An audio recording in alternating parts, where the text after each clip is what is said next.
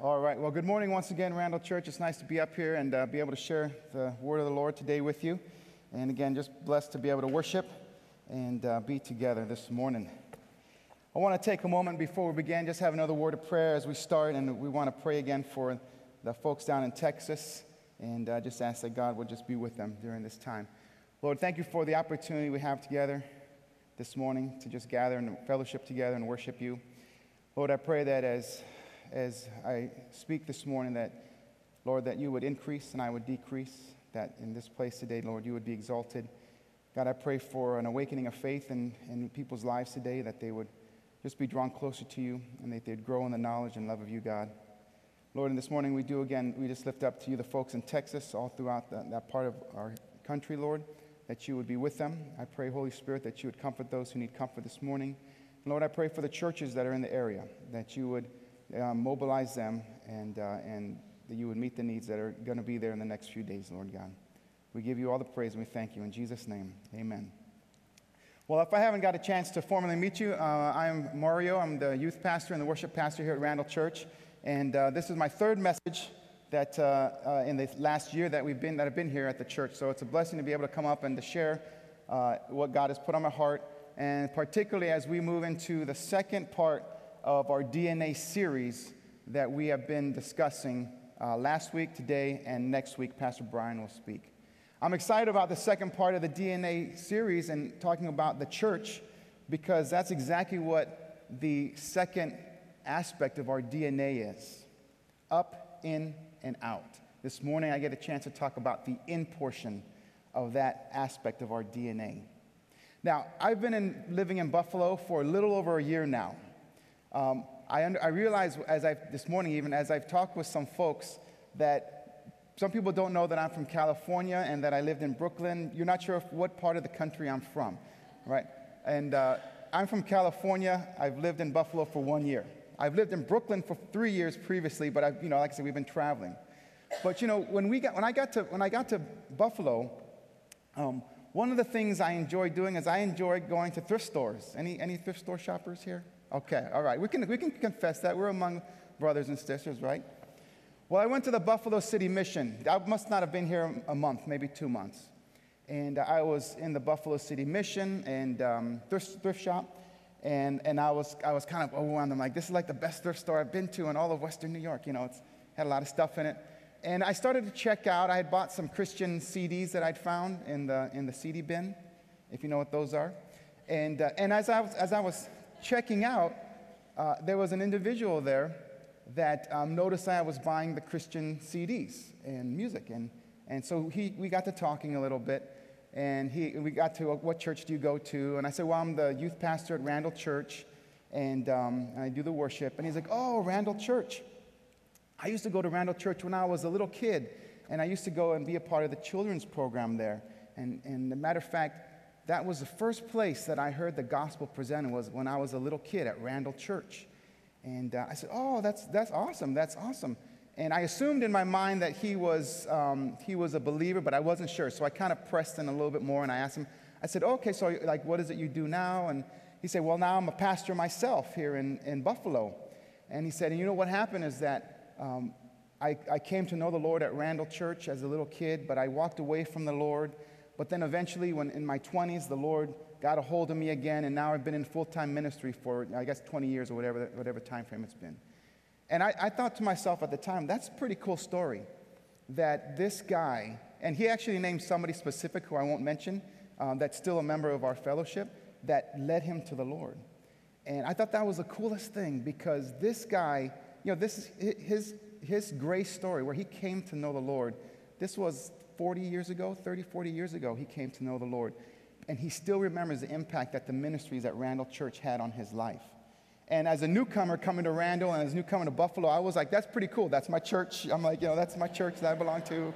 You know, you know, that's my, I, I, worship there, you know.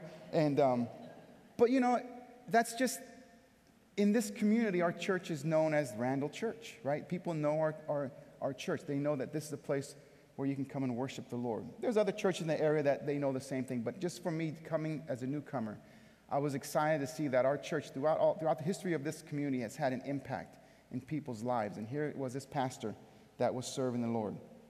Now, as we talk about the DNA of a church, that's really at the heart of what we're talking about this morning. What is it that identifies us? You know, we can talk about the building, which a beautiful, we're in a beautiful building with the, with the organ. We're, you know, we're, we're in this great place. But what really identifies us as a church? Is it the building or is it something deeper? And I pray that this morning, as we open up God's word, that we would look at what really identifies us in a, in a deeper level than just the building, than just the people that are here. There's got to be something more to it. And that's why I love being able to share this morning the second aspect of our DNA, the inward portion of it. Now, if you've got a bulletin with you and you've got the notes, everybody pull out that bulletin and hold the notes up. Okay, you will notice that the top two portions of that, that note, the notes there, have already been filled in for you. Right? We're not trying to hide anything. It's not a big surprise about our mission as a church. It's not a big surprise about the up, the in, and out. So this was in last week's notes, and it's in this week's notes also because we want to emphasize that one more time that we are a church that's on mission to, to glorify God, and we believe the way we do that is by upward, inward, and outward. So this morning, as we enter the text, I invite you to take some notes there at the bottom portion, and let's just jump right into God's Word, all right? We're going to be in 1 John chapter 1 this morning. So if you've got a Bible, you can turn there to 1 John if you're going to be using a Pew Bible in front of you, it's page 1278. So I'll give you a second to pull that up.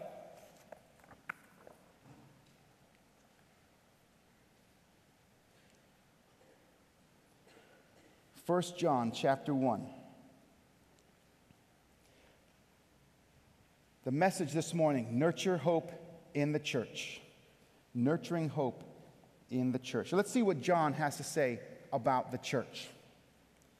He says in 1 John chapter 1, that which was from the beginning, which we have heard, which we have seen with our eyes, which we have looked at and our hands have touched.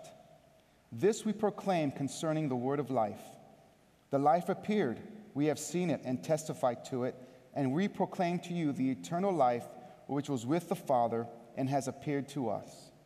We proclaim to you what we have seen and heard so that you also may have fellowship with us. And our fellowship is with the Father and with his Son, Jesus Christ. We write this to make our joy complete. As John begins his epistle here, he actually refers to the, the idea and the concept of fellowship amongst believers, and he relates it to the relationship that we have with the Father and with the Son. Did you see what he said here at the end of, at the end of verse 3? He says, We proclaim to you what we have seen and heard, so that you also may have fellowship with us. And our fellowship is with who? The Father and the Son. Do me a favor and jump down to 1 John chapter 1, verse 7. Listen to what he says here.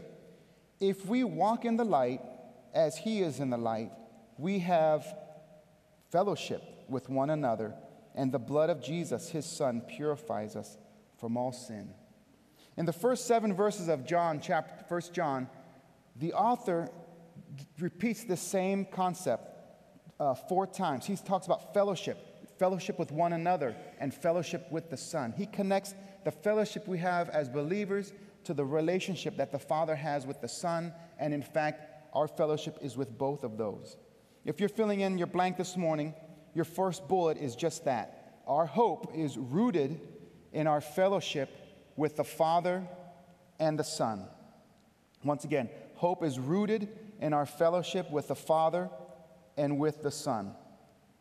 It's very important for John here, as he's, as he's speaking, as he's writing, to make sure that his readers connect the dots. That it doesn't matter, right? When we talk about having an identity as a church, if we're not plugged in, if we're not connected to the source of life, God the Father and His Son through the Holy Spirit, if we're not plugged in, there's no identity whatsoever. And it's a very powerful thing because think about it to be plugged into the Father, to be plugged in to the Lord Jesus Christ, and know that you are in fellowship with Him and that you are living your life to glorify Him. You know, First John, as a letter, uh, goes along with 2nd and 3rd John. And one of the uh, commentators that I read this week made a comment about this particular, these three epistles. And the comment basically is that the books, the letters of 1st John, are really letters written to the church. You know, many of us have heard of the Roman road, right? We've heard of the Roman road before, where we can go through Romans and, and display how the gospel is presented. You may have read the book, The Gospel of John, where John says at, at the end of the book, These things are written that you may know the, um, Jesus Christ, and you may have eternal life. So John is very explicit in those, those verses that I wrote the Gospel of John to tell you about Jesus. In 1 John, 2 John, and 3 John, John is, is very clear. I'm addressing the people of God, I'm addressing the church. I'm speaking to people who are believers, and I want you to understand what I'm saying. In fact, 1 John is kind of like a general letter, kind of gives us some, some just general things about our position in Christ. Second and, and third John really get more specific. They get more specific into, um, into what's happening in particular churches. So if you've never read uh, second or third John or first John, I encourage you to look at it and to read it in light of that. But notice what John does here. Notice what he says here in the beginning. He says, That which was from the beginning, which we have heard and which we have seen. John speaks of our connection to God the Father and Jesus Christ by relating it into the fact that Jesus is a real person, that Jesus is the one who we should look to. He says in this beginning verses of 1 John, he says that what we have seen. He says it four times. Do me a favor, look at your neighbor and look, go ahead, look at your neighbor. Turn your head, look at your neighbor. Do you see your neighbor there sitting next to you? Some of you aren't looking at your neighbor. Look at your neighbor. Do you, do you, do you see someone sitting next to you? Yes. You, okay? All right. That which we have heard. Do me a favor. Look at your neighbor. Say hello. Okay. Did you hear? Right. We, we, you heard them say hello, right? Okay. He says, that which we have touched. Now be careful here. Do me a favor. Reach over. Reach over to your neighbor and give them a little pinch. Are they awake this morning? Okay. All right. Did you feel that pinch? Okay. I'm sure if we were in a metaphysics class or something, right, it would, this is all just an illusion. It's all just molecules and, right, and atoms. No, we're, we're really looking at each other this morning. You're really hearing my voice, right? You know, like we're looking at each other some of us are like, hmm, am I going to go to John and Mary's for lunch? Like, what am I, you know what I mean? You're like, you're really thinking these things. These aren't like this, we're not living in some metaphysical world, right? Like, this is what John, this is what John is getting across. He's like, we really saw Jesus. We really saw this guy walking around, and we really saw him die on the cross. We really seen him, uh, well, we didn't see him because he rose from the dead, but we know he rose from the dead. And this is an important aspect when we think about the church this morning. And we'll get to that in a second, why that's important. One of the reasons why John has to argue, um, many people believe in the fact that Jesus is a real person, that you know, we're not talking about make believe stuff here, is because at that time, during the, um, in the culture at that time, there were these competing thoughts that if something is, uh, if something is of the flesh, then it must be evil. So, you know, it has to be of the spirit, and therefore it's good. So if Jesus came in the flesh, then that must mean there's some evilness or there's some, something going on metaphysically in all the world. John, John cuts right through all that and he says, Listen, we saw Jesus, we heard him, we touched him. I, we know he's real. And in fact, he's so real that he's living in each of our lives. There's no different story here uh, from some of the other apostles. Peter, if you have a Bible, you can look at 2 Peter chapter 1, verses 16 through 18. I'll read to you what it says there, or you can just write that down. 2 Peter chapter 1 verse 16 through 18. Listen to what Peter says. We did not follow cleverly devised stories when we told you about the coming of our Lord Jesus Christ in power, but we were eyewitnesses of his majesty. He received honor and glory from God the Father when the voice came to him from the majestic glory, saying, This is my Son in whom I love with him I am well pleased. We ourselves heard this voice that came from heaven when we were with him on the sacred mountain. 2 Peter chapter 1, 16 through 18. Peter tells the story of being on the mountain of transfiguration and seeing Jesus transformed in all his glory. And he uses that same language. We heard the voice, we, we saw the glory. Paul, even in 1 Corinthians, you can write this down 1 Corinthians chapter 15, beginning in verse 12. You know, Paul goes into, goes into detail about the resurrection of Jesus Christ. And he says, if Jesus did not resurrect from the dead, then Christians are the, are, are the most pitied people in the whole wide world. Why? Because we believe in something that didn't really happen. So if Paul is arguing that the resurrection is real, then that must mean the person who was resurrected is real also. Amen?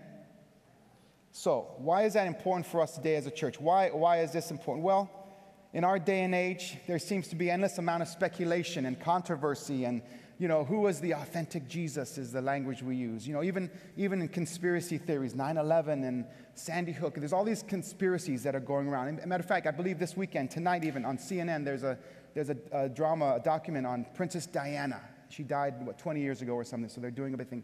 And a big portion of the episode is the, the conspiracies behind her death. You know, we just don't take things for face value anymore in our culture. We're skeptical about a lot of things.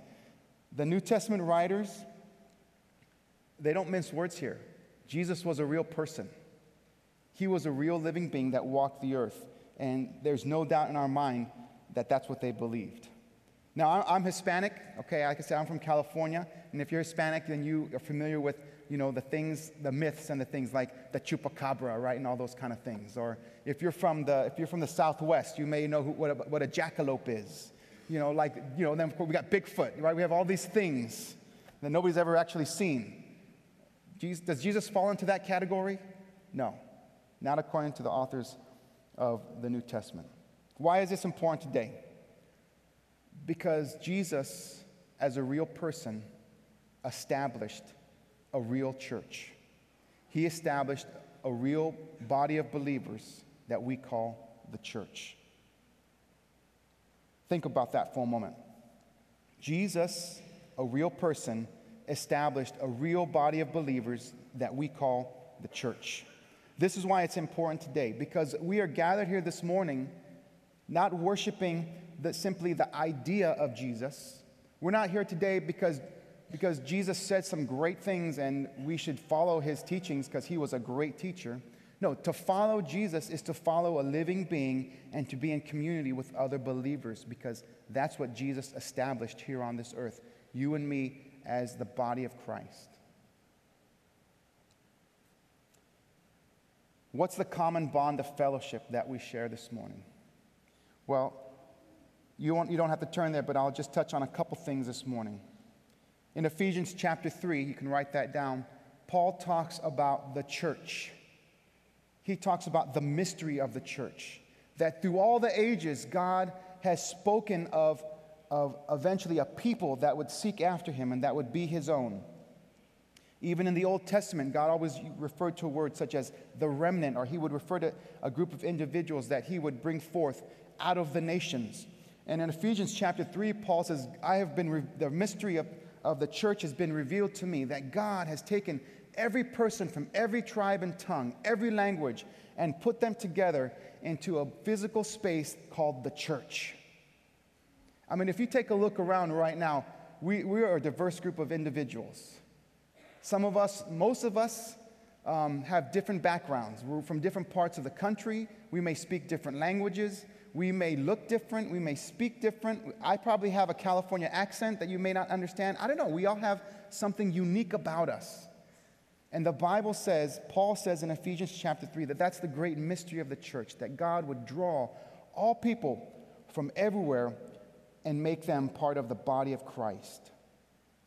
The physical makeup of the church is such that not one particular group of people on this planet can claim the exclusive rights to the keys to the kingdom.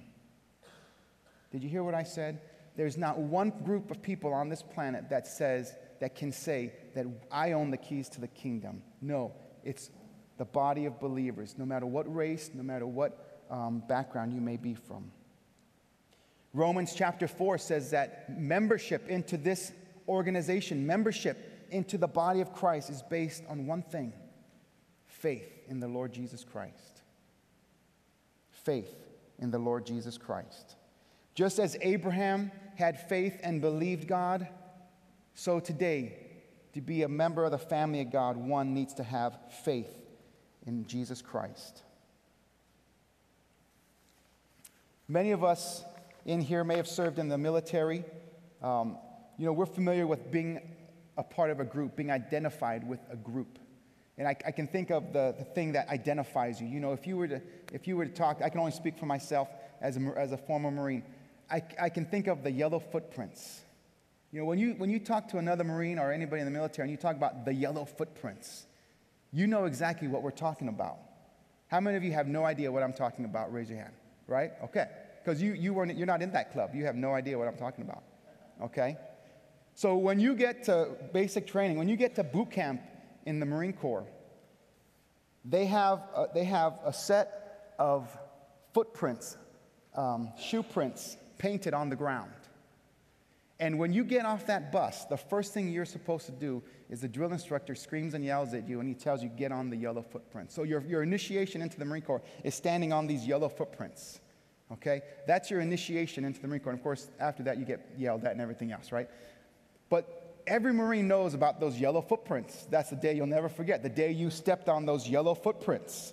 I don't know what it is for the other branches of the service. I can't speak to them, but for the Marine Corps, it's the yellow footprints. There's this mythology, there's this sacredness of the yellow footprints.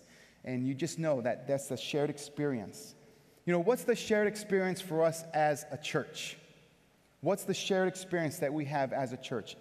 Again, it's faith in the Lord Jesus Christ. So you may be here today and you may have been a regular attender of the church, but if you don't have that moment where you step across the line of faith and you put your trust in the Lord Jesus Christ, it's like those yellow footprints. You'll never understand that experience until you've, you've actually been there and done that. So, having a shared experience and being a part of this body that we call the church. Now, so far we've been discussing the physical aspects of our fellowship, right? Jesus Christ establishing an actual church. But what about the spiritual nature of the church? Well, if you've got your bulletin again, point number two hope matures in our relationship with other believers. Hope matures in our relationship with other believers. Right? If our, if our hope is rooted in the fellowship with the Father and the Son, it's that hope that's going to mature in our relationship with other believers.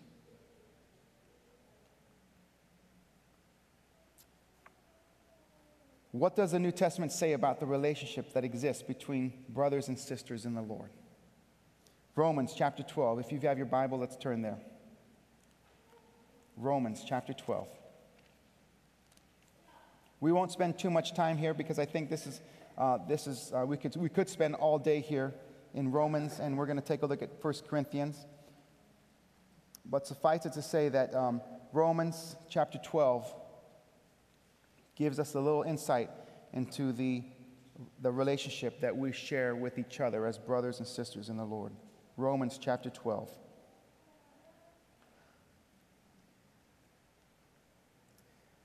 Starting at verse 3, Paul says, For by the grace given me, I say to every one of you, do not think of yourself more highly than you ought, but rather think of yourself with sober judgment in accordance with the measure of faith God has given you. Just as each of us has one body with many members, and these members do not all have the same function, so in Christ, we who are many form one body, and each member belongs to all the others. We have different gifts according to the grace given us. If a man's gift is prophesying, let him use it in proportion to his faith. If it is serving, let him serve. If it is teaching, let him teach. If it is encouraging, let him encourage. If it is contributing to the needs of others, let him give generously. If it is leadership, let him govern diligently. If it is showing mercy, let him do it cheerfully. Look what he says in verse 10 Be devoted to one another in brotherly love, honor one another above yourself. We won't spend too much time here, but did you catch what, what Paul says here? Each one of us, and I, I don't think this, this is new to anybody here, but I think it's good that we are reminded of this. We've all been given gifts and talents by the Lord. And in the church setting, as the physical body of Christ, we are to use those gifts for the building up of each other, being devoted to one another. If we turn to 1 Corinthians chapter 12 and 13, like I said, we won't look at the whole text here, but Paul says something very similar throughout chapter 12 and 13 of 1 Corinthians. Throughout this text, and even in chapter 14 of 1 Corinthians, he gives us, again, some of those spiritual gifts that, um, that, that are in the church. All right, but I want us to focus in on chapter 12, verse 7. He says, Now to each one the manifestation of the Spirit is given for the common good. So again, this idea that our spiritual gifts, our talents, our abilities, God has given us what for what reason? So that we can encourage one another and that we can be built up for the common good. 1 Corinthians chapter 12, verses 25 and 26.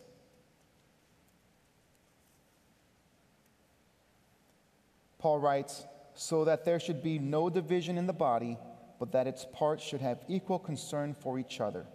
If one part suffers, every part suffers with it. If one part is honored, every part rejoices with it. So, again, we have this concept and the idea here that we are united, not just uh, physically as people who believe in God, but spiritually as we pour out our life into, the, into other people. Well, why is this important to us? As we think about, as we think about hope maturing, uh, our hope matures in our relationship with other believers. How is this important? Well, let's turn to Ephesians. And this is where we'll get into the meat of what Paul is trying to get across here. Ephesians chapter 4.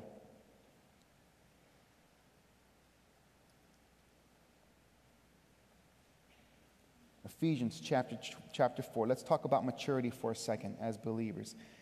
If we all have gifts, if we all are to use those gifts inward in the church, why and how does this happen? What does maturity look like? Ephesians chapter 4, verse 11 through 13. So Christ gave himself, excuse me, so Christ gave, so Christ himself gave the apostles, the prophets, the evangelists, the pastors, and teachers to equip his people for works of service so that the body of Christ may be built up until we all reach unity in the faith and in the knowledge of the Son of God and become mature, attaining to the whole measure of the fullness of God. Let me read that portion one more time. So that the body of Christ may be built up until we all reach unity in the faith and in the knowledge of the Son of God and become mature, attaining to the whole measure of the fullness of Christ. Isn't it funny how, how Paul here talks about being united with God till we all reach unity in the faith and in the knowledge of the Son of God? Isn't that what John said in his epistle? Right? There's a relationship that exists between believers and the Father and the Son, and we are part of that. So there's this, again, this sense of unity as believers. But we are united, Paul says in Ephesians, so that we may mature as believers. We just got a puppy a couple weeks ago. I may have even told the story to a few of you. I don't know. The puppy is driving me crazy, okay? If you have a puppy or you've had one, you know exactly what I'm talking about. It's like the puppy doesn't have ears to hear me when I tell it to stop, sit, you know, and do all these things. It's just a puppy, right? I'm expecting this puppy to be like, I need, I need the, the three year old puppy to happen right now. You know what I mean? Okay, I need the, it's just a, just a puppy that's immature. It's an immature puppy. Is that even a thing? I don't know. It's just a puppy that doesn't listen. He doesn't listen. And, um, you know, I, I, and as I was going through this text and thinking about maturity, that's the thing that kept coming to my mind is, you know, if you've got pets, you know, if you got children, you know exactly what I'm saying, right? They just, you know, I need you to be 18 so you can get it, you know I mean? right? But there's a sense that you grow. You grow. We grow as individuals. We we're not just stuck in uh, you know, we're not just stuck in, in our childhood life. We have to grow. We get taller. We, you know, we get bigger. You know, that's what maturity is like. Now, think about that in terms of the church, right? We're not, we, we can't be babes in Jesus anymore. We have to grow in our faith. We have to We have to pursue righteousness. We have to pursue things that will help us to grow closer to the Lord. And God has brought each one of us together so that we can do that amongst each other. That's part of that inward DNA that we're talking about, is using your gifts and talents to help each other mature in the faith. You know, the Father and the Son are united, we should be united as well. You know, what does maturity look like? You know, one of the things here at Randall that we have um, that, that we, we consider part of our inward um, aspect is our care corridors. Now, care corridors are designed so that you can be a part of a community in, your, in a geographical area where you're at. And that community can, can assist you and help you in spiritual needs or physical needs or whatever it might be. You know, I, I'm, not, I'm not sure if everybody in here has been plugged into a care corridor, but I encourage you, if you haven't, get plugged into a care corridor. There's some care corridors that are doing great things. They're, um, they're helping out each other. Like, you know, people are moving, so they've got people to help them move. They've got spiritual needs. They've got physical needs, like food to help them bring food. You know, these care corridors, these groups in the care corridors are designed for that specific purpose. You know, and, and I'll be honest with you, uh, if you're not getting plugged into a care corridor, you can't come back and say, well, the church doesn't care for me. We just don't know what your needs are. We would like to know what your needs are. So get plugged in with the care corridor so we can know what your needs are and we can help you grow in the Lord and we can, we can be the church to each other. That's what maturity looks like being plugged into a group, meeting the needs of others. I'm going to read to you straight from, from our DNA about our care corridors. Can I do that for a minute? I'm not going to, this is not my saying, this is what is in our DNA. And our, if you've gone through the DNA classes, this is exactly what it says about the care corridors. Right? The elders' primarily responsibility, the elders' primary responsibility is shepherding people in their care corridor. Care corridors are our way of caring and connecting people at Randall Church by organizing people around geographically based areas. Each pastor and elder takes responsibility for a corridor, providing leadership and spiritual care for that group. That's taking care of each other. And I know some of you are involved in care corridors, but some of you may not be. Get plugged into a care corridor.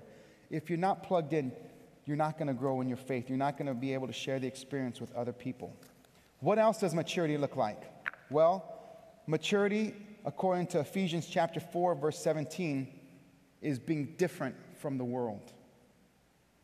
Listen to what Paul says in chapter 4, verse 17. He says, So I tell you this and insist on it in the Lord, that you must no longer live as the Gentiles do in the futility of their thinking. They are darkened in their understanding and separated from the life of God because of the ignorance that is in them due to the hardening of their hearts. You know what's funny about this verse when Paul says that you should no longer live as a Gentile? He's speaking to Gentiles. So Paul is quite literally saying to them, You've passed over from that group of people, the Gentiles, who had nothing to do with God. You are now part of the family of God. Don't live any longer like the Gentiles. Don't live like you used to live. There should be a marked difference. It's ironic that he tells Gentiles don't to live like, like Gentiles. You know, it's, it's like, wait, what happened? He's telling them there should be a difference in your life. There should be a marked difference in your life. And so, what does maturity look like? It's, it looks like a church that is different from the world. It looks like people who are different from the world. Living, acting, talking, watching things, saying things, listening to things that are different from what the world says we should listen to. I mean, you know, I'm guilty of it, spending, you know, you know, I'm very tired. And then I spend two hours on Facebook just scrolling, right? Like, like, that's not going to help me in my spiritual growth. You know what I mean? Like, but we just get sucked into things, and that's how it happens. And some of us maybe fall into other sins that are worse than others, but we need to be different from the world. Paul says, be different. You know, one of the books that I'm reading, and, and Pastor Milo kind of laughed at me the other day because I've been reading this book for about six months now. It's just one of those I haven't I haven't made it all the way through. I'm finally on the last chapter. Um, and actually, Pastor Milo recommended it to me, and I'll recommend it to you because it's a great book, a book called The Trellis and the Vine. And in this book, the author basically says, you know, we have a lot of structure in our church. We have a lot of structure, things that we could be a part of. now where we need to focus on as, as a church is, is actually growing the vine. We've grown the trellis, we've built the trellis. Now let's grow the vine. And we're the vine, right? Building each other up. And one of the chapters in the book is titled this, and I thought this was kind of funny Why Sunday Sermons Are Necessary but Not Sufficient. I was like, oh, okay. This is going to get some people in trouble, right?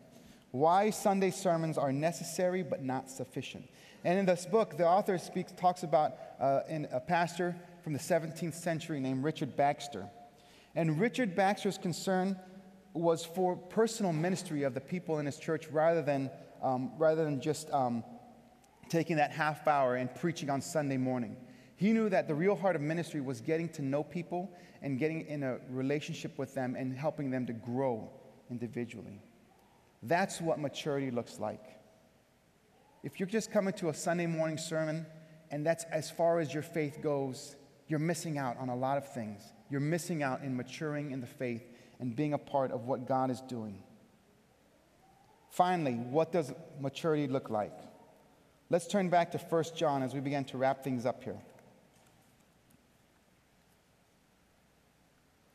What does maturity look like? If we really believe that hope matures in our relationship with other believers, what does maturity look like?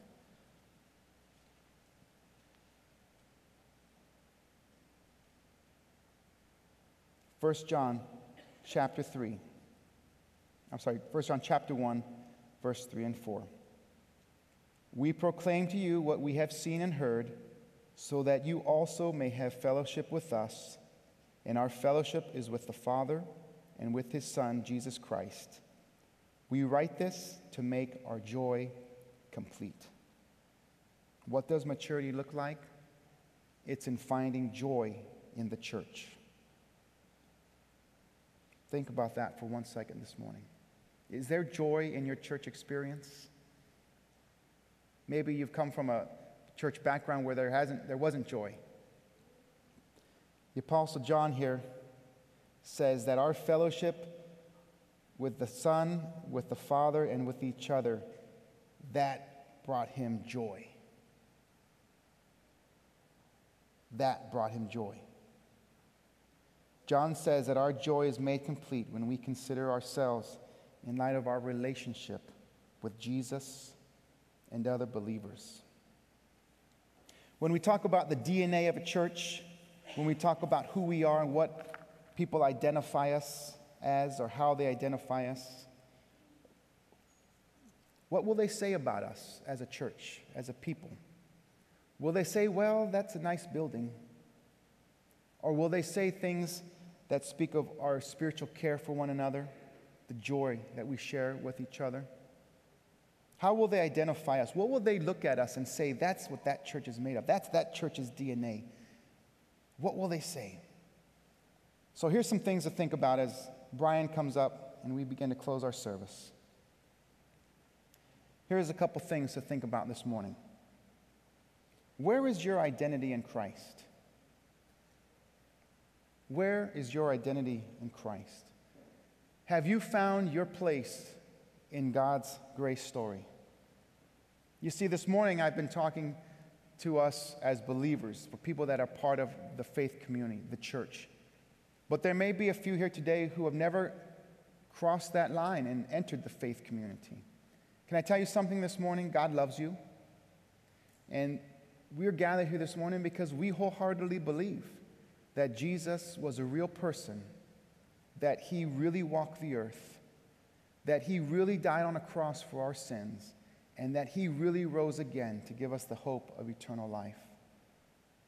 It's not, it's not a myth that we believe, it's not a great idea, but we really believe that this morning. I pray we really believe that. But maybe you're at a point in your life where you say, you know what, I've never come to that point in my life where I say I believe that, or where I, or where I acknowledge I believe that. This morning, that's how you enter the faith community. That's how you find your identity in Jesus Christ.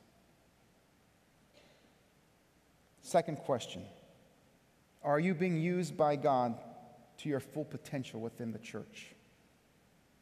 Maybe you felt an unction from the Lord to get involved in a ministry, or to get involved in some aspect of church life. Maybe God is calling you to start a home fellowship, a community group at your home, or a, community group in your corridor. Or maybe God is calling you to do something else within the church so that we can mature as believers. What's prevented you from doing that? Why aren't you doing that? I'm going to tell you, you're going to find great joy as you begin to serve the Lord and as you begin to serve others. And third, let me ask you this question Is there joy in your life when you think about the church? And why not? If there isn't joy in your life when you think about the church, why not? Maybe there's been um, in your life, in your experience in the church, maybe here in this church. I mean, can we be honest with each other? Maybe you've had disagreements with somebody in this church, or maybe a falling out. Today's the day God wants you to set things straight. God wants you to have His heart towards other people in the church. And maybe today is a day where you need to do that in order to get that joy back. Or maybe you've been one who has taken the joy from others. Today you need to go and you need to ask for forgiveness and you need to restore that relationship that you have with that person. As Brian begins to play this morning, let's take a moment and pray. And if God is speaking to your heart this morning, then I pray that you would act upon what God is saying to you and what He's revealed to you in His Word this morning. I pray that as we walk out of these doors in a minute, that we would walk out of here different people with a different purpose in our life than we may have had when we came in here. That we don't identify with this building, but we identify with Jesus Christ the Lord of our life, the Lord of this church. Lord, I thank you for this morning. I thank you for your word. God, you've called each one of us as people, as humans living on this earth, in reality. We're not talking metaphysical, we're not talking about anything. We're talking about reality right now, Lord God. You've called each one of us to be in a relationship with you. You even said that relationship has to go so far that you would follow me. Jesus said, Follow me. Listen to what I say. Do what I did. Say what I said. Love like I loved. And so this morning, God, we are here. And there may be somebody in this place that has never come to a moment of faith in their life. Would you move in their hearts today? Would you move in their life right now in this moment, God? With every eye closed and every head bowed, if that's you this morning and you're saying, Mario, I need to step across the line of faith, I need to put my faith in Jesus Christ, and I need to become part of the community of faith. I believe Jesus died for me. I believe he rose from the dead. I want to live my life for that. If that's you this morning, I'm going to ask you to do something we don't do very often here, but I'm going to ask you just to simply raise your hand so we can pray for you and rejoice in what God might be doing in your life. Is there anybody here this morning that feels that way? God bless you. Is there anybody else this morning that is ready to step across the line of faith and become a part of the body of Christ? Lord, thank you for this moment for allowing us to be a part of your faith community, God. Lord, I pray as we sing this next song that you would move in our hearts, that before we leave this place, we would set our hearts right with you, with other believers, and that you would be blessed in everything we say and do. In Jesus' name, amen. Before you leave today, I'm going to be standing in the back. If there's a decision you made today, or you just want me to pray for you, or you want one of our pastors to pray for you, I'll be standing in the back. I invite you to speak to me this morning. Be blessed. God bless you.